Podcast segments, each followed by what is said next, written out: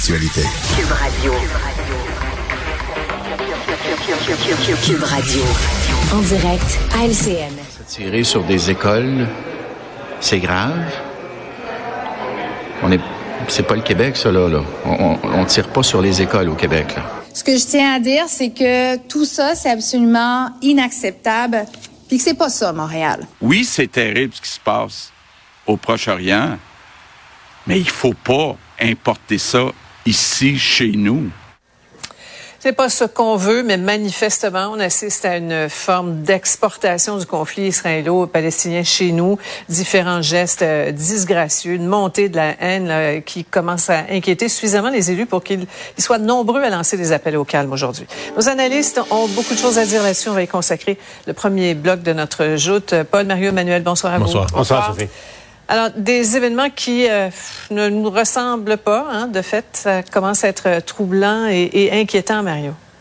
Oui, absolument. Euh, ben, hier, euh, d'une certaine façon, on pourrait dire ben, ils l'ont pas écouté, là, mais tu sais, Justin Trudeau, moi je suis plus porté à dire Justin Trudeau, ses instincts politiques, peut-être de l'information aussi qu'il reçoit des agences de renseignement. Ouais. Là, lui, il est le premier ministre, il est en haut de la pyramide.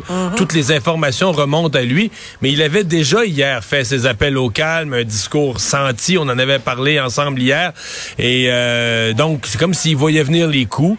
Euh, bon, en même temps, ça va peut-être en prendre plusieurs appels et des gestes. Parce que je pense que c'est ça. là. Il y a l'appel au calme des leaders.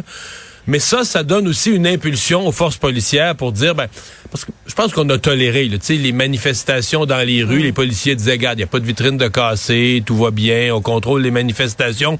On a laissé passer un peu de, dis- de- de discours haineux. Alors là, il y a comme maintenant une nouvelle autorisation à la police d'agir, d'être un peu Ouais. plus musclé dans leur approche, là. On va serrer la vis un peu, Paul. Oui, parce que ben, c'était c'était le rôle. Il fallait entendre encore euh, Justin Trudeau et François Legault là, qui étaient côte à côte à Longueuil euh, aujourd'hui. Et, et- et les deux, on, on le sentait, euh, ont lancé euh, au fond un, un appel. Ils ont mis beaucoup de de- d'eux-mêmes dans dans cet appel au calme. Et puis bon, on voyait M. Legault, M. Trudeau aussi encore une fois pour une deuxième journée. Euh, C'est sans doute euh, le, le- le Trudeau qui euh, que les gens apprécient, qui, qui l'ont amené au pouvoir, que- qu'on voit de- depuis euh, 48 heures. Mais une fois qu'on a dit ça, c'est oui, ils ont rempli leur rôle de chef de gouvernement, euh, mais il faut que ça aille plus loin que ça. Éventuellement, euh, euh, une question de, de, de déploiement euh, policier et, et les autres questions par rapport à- aux exactions dont on a été témoin depuis quelques jours. Ouais. Oui, c'est sûr que moi, je pense pas que ces appels au calme vont être entendus par les gens euh, qui sont déjà radicalisés et qui sont capables d'aller lancer des cocktails Molotov sur une synagogue puis tirer une balle dans une école. là. Mais la réalité, c'est que ces tensions-là autour de ce conflit-là, ils transcendent les militants radicaux violents. On les voit, on les sent dans les milieux de travail, dans les écoles. Ils touchent tout le monde au Québec. On a tous des collègues, on a tous des gens qui nous racontent des histoires autour de ça. Et donc, cet appel au calme, il, s'adresse aussi beaucoup à monsieur, madame, tout le monde, Ouais, à la majorité silencieuse, euh, qui est pas dans les manifs, qui est pas dans les appels à la haine sur Twitter, mais qui est confrontée à ces tensions-là dans son milieu de travail, justement parce que la tragédie qui se déroule là-bas interpelle tout le monde. Et à ce chapitre-là, il est Ouais. doublement important. Ouais, ça passe par une vigilance aussi hein, par rapport à Pour ce tout le qu'on monde, ce qu'on tu sais. dit, ce qu'on rapporte, ce qu'on partage aussi sur les réseaux sociaux. Euh, Mario, est-ce qu'on doit élargir cet appel-là? Je pensais à ça ce matin aux, euh, aux recteurs, aux profs, mais aux leaders religieux aussi. Est-ce que ce serait imaginable des leaders côte à côte, euh, palestiniens, euh, israéliens, qui marchent dans les rues et qui, et qui lancent un appel au calme à tout le monde? Ça s'est un peu fait en France, là, avec euh, l'imam, euh, l'un des imams importants de Paris. Euh, oui, je pense que ça pourrait, ça pourrait se faire. En tout cas, certainement, euh, parmi ceux là, dont on pourrait attendre un leadership positif, il y a les profs d'université. Moi, de tout ce qu'on vient de dire comme discussion, là, je suis obligé de mettre dans une classe à part ce prof d'université, de l'Université de Montréal, qui est un prof d'histoire, Chargé de cours. qui est chargé, Chargé de de cours, cours, ouais, ouais. mais qui, qui est un enseignant. là. Comme professeur est censé Qui se retrouve à Concordia. donner, aux, donner aux jeunes une réflexion, une perspective, et qui est rendu à l'université Concordia, dans une autre université, à propager des propos, mais d'un racisme invraisemblable à l'endroit des étudiantes juives. Euh, je veux dire ça, c'est le suprême de l'inacceptable comme comportement. Là. Et, et c'est et c'est là quand Mario quand, quand tu le racontais là, un peu plus tôt quand, quand il a dit à, à une euh, étudiante juive retourne en Pologne. Tu sais il faut comprendre la, la connotation, la signification de ça quand tu dis ça à une juive, il faut connaître la deuxième guerre mondiale et euh, les camps de concentration, ils étaient où? Je. On peut pas s'empêcher de se, se dire que c'est ce que cet individu euh, avait à l'esprit et, et en voilà en voilà des exactions. Ouais. Je reviens au docteur Sava aussi. Bon, on parle oui des profs d'université, mais ce médecin cardiologue, ce qu'il a écrit sur sa page Facebook était euh, tout aussi euh, répréhensible et, euh, et épouvantable.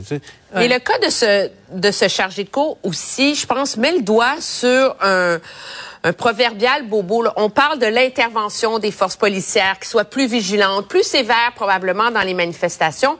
Ce chargé de cours-là, si on va voir son fil Twitter, euh, a célébré les attaques du Hamas le 7 octobre. Euh, le 8 octobre, il a mis des posts sur Twitter où euh, il applaudit les techniques d'infiltration du Hamas. Moi, dans mon livre, là, ça, ça s'appelle l'apologie du terrorisme. En France, quelqu'un qui publie ça aurait été arrêté. La loi au Canada a une définition beaucoup plus restreinte de l'apologie du terrorisme, où en vérité, il faut en appeler aux actes terroristes avec une intention de commettre pour justifier euh, des sanctions pénales. Alors, à un moment donné, dans un climat où ça dégénère comme ça, il va falloir aussi réfléchir à nos lois au Canada. Ah, Et, peut-être vérifier son plan de cours. solutions. Euh, Je serais curieux de voir ce qu'il a enseigné euh, au cours des dernières semaines. Je serais curieux de Ouais. revoir la- la- les vidéos là, de, de ce qu'il a enseigné et de ses cours. Peut-être qu'on ferait le saut. Hein? Ouais. On- Il y a des solutions extrêmes que, que François Legault se dit, mais pas de côté. Là. On, on l'écoute quelques secondes. Il n'y a rien d'exclu. Évidemment, euh, on suit aussi ce qui se passe ailleurs dans le monde, euh, ce qui s'est passé en France euh, dans les dernières semaines. Euh, ce que je souhaite, c'est que les gens puissent quand même continuer d'exprimer leur opinion, mais sans faire d'appel à la haine, à la violence. Mario, est-ce qu'on doit céder à, à la tentation d'interdire les manifestations pour un temps? Non. C'est, c'est, on est une société libre et démocratique. On dit qu'on veut pas importer ça chez nous, hein, les conflits extérieurs. Je pense que la ligne est bien tracée. Les gens, le droit de manifester existe. Le discours, le discours haineux est interdit. Pour l'instant, on n'a pas d'indication que nos forces policières sont pas capables de tracer cette ligne-là puis de la maintenir. Bien. On prend une petite pause. Au retour, les élus de l'opposition ont tiré, mais à boulet rouge sur le gouvernement Legault à la suite de sa volte-face dans le dossier du euh, tramway à Québec dont on s'est parlé hier. On y revient. Cube Radio. On commente l'actualité, on explique la nouvelle, on décortique l'information. Une nouvelle là, qui mélange politique et cocktail? Je me suis dit que ça t'intéresserait ce jeudi soir, Mario, soir de l'apéro. Ouais, mais les cocktails sont plus populaires que la politique ces années-ci. Ces années-ci, oui, puis on en a peut-être plus besoin aussi, Ah oui, dirait ok. certains, Mario. Et là, on se retrouve au Wisconsin, Mario, où il y a eu aujourd'hui une résolution bipartisane qui a été amenée là dans la Chambre des représentants de l'État du Wisconsin. Évidemment, là, c'est pas une loi, donc c'est vraiment une résolution. Puis quand on dit c'est bipartisan, ben et les républicains et les démocrates ont proposé tout ça pour faire quoi? Une résolution qui fait du brandy utilisé dans le old fashion le cocktail officiel de l'État du Wisconsin. Parce que toi qui connais bien les cocktails, Mario, un old fashion, qui est un, un type de cocktail, mais ça se fait habituellement avec du whisky. On s'entend? C'est du whisky qui est utilisé à l'intérieur. On rajoute à ça un bitter, donc une espèce d'amer, du sucre, une petite slice d'orange dedans qu'on peut inclure, des foies, des petites cerises, et hop, vous avez un old fashion. Mais Semble-t-il qu'au Wisconsin, contrairement à tous les autres États des États-Unis puis partout ailleurs dans le monde, mais eux font ça avec du brandy. Pourquoi ils font du pas avec du bourbon? Mais c'est étrange comme ça, mais semble-t-il Parce que, que, ça... le bourbon, c'est le whisky américain. Mais Mais semble c'est plus du Kentucky, pas tellement du Wisconsin, mais enfin. Ben exact. Puis tu vois, c'est pour ça que d'ailleurs, t'as bien, t'as bien vu dans ces États-là, l'Alabama puis la Virginie, par exemple, eux, c'est leur, leur, leur alcool officiel, c'est le Bourbon, par exemple. C'est le Bourbon, c'est le whisky. Mais semble-t-il qu'au Wisconsin, euh, tout de suite après la deuxième guerre mondiale, des distributeurs d'alcool du Wisconsin sont tombés sur une planque où on avait caché pendant les années de prohibition aux États-Unis, où on avait caché 30 000 barils de brandy de haute qualité. Puis à l'époque, ben le whisky qui se vendait dans les années d'après-guerre, tout de suite après, ben c'était rationné puis c'était du whisky de marde. Dans le fond, là, on va le dire comme cheap. ça, là.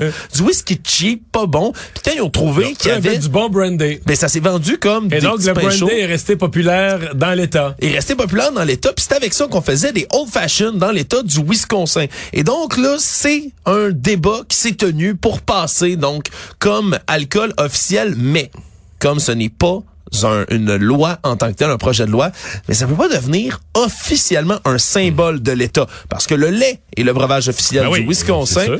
Et on a euh, là-bas le, la- le Kringle, comme la pâtisserie officielle. Kringle, c'est une espèce de, de, de pâtisserie européenne, semble-t-il. Et c'est le maïs, le grain officiel de l'État. Hmm. Mais on peut pas dire maintenant que le Old Fashioned Brandy est officiel, officiel. Faudrait qu'il y ait une signature du gouverneur. Faudrait qu'il y ait des auditions publiques, aussi Oh. des audiences publiques, pour être capable d'entendre là-dessus. Mais bon, j'ai jamais essayé avec du Un brandy, jour, Mario, euh, non, mais un jour, il faudra que j'aille vérifier tout ça en allant voir les Packers à Green Bay. Oui, ça, ça, ça risque d'être un projet qui va te plaire, ça, Mario. Merci, Alexandre. Autrement dit, Cube Radio.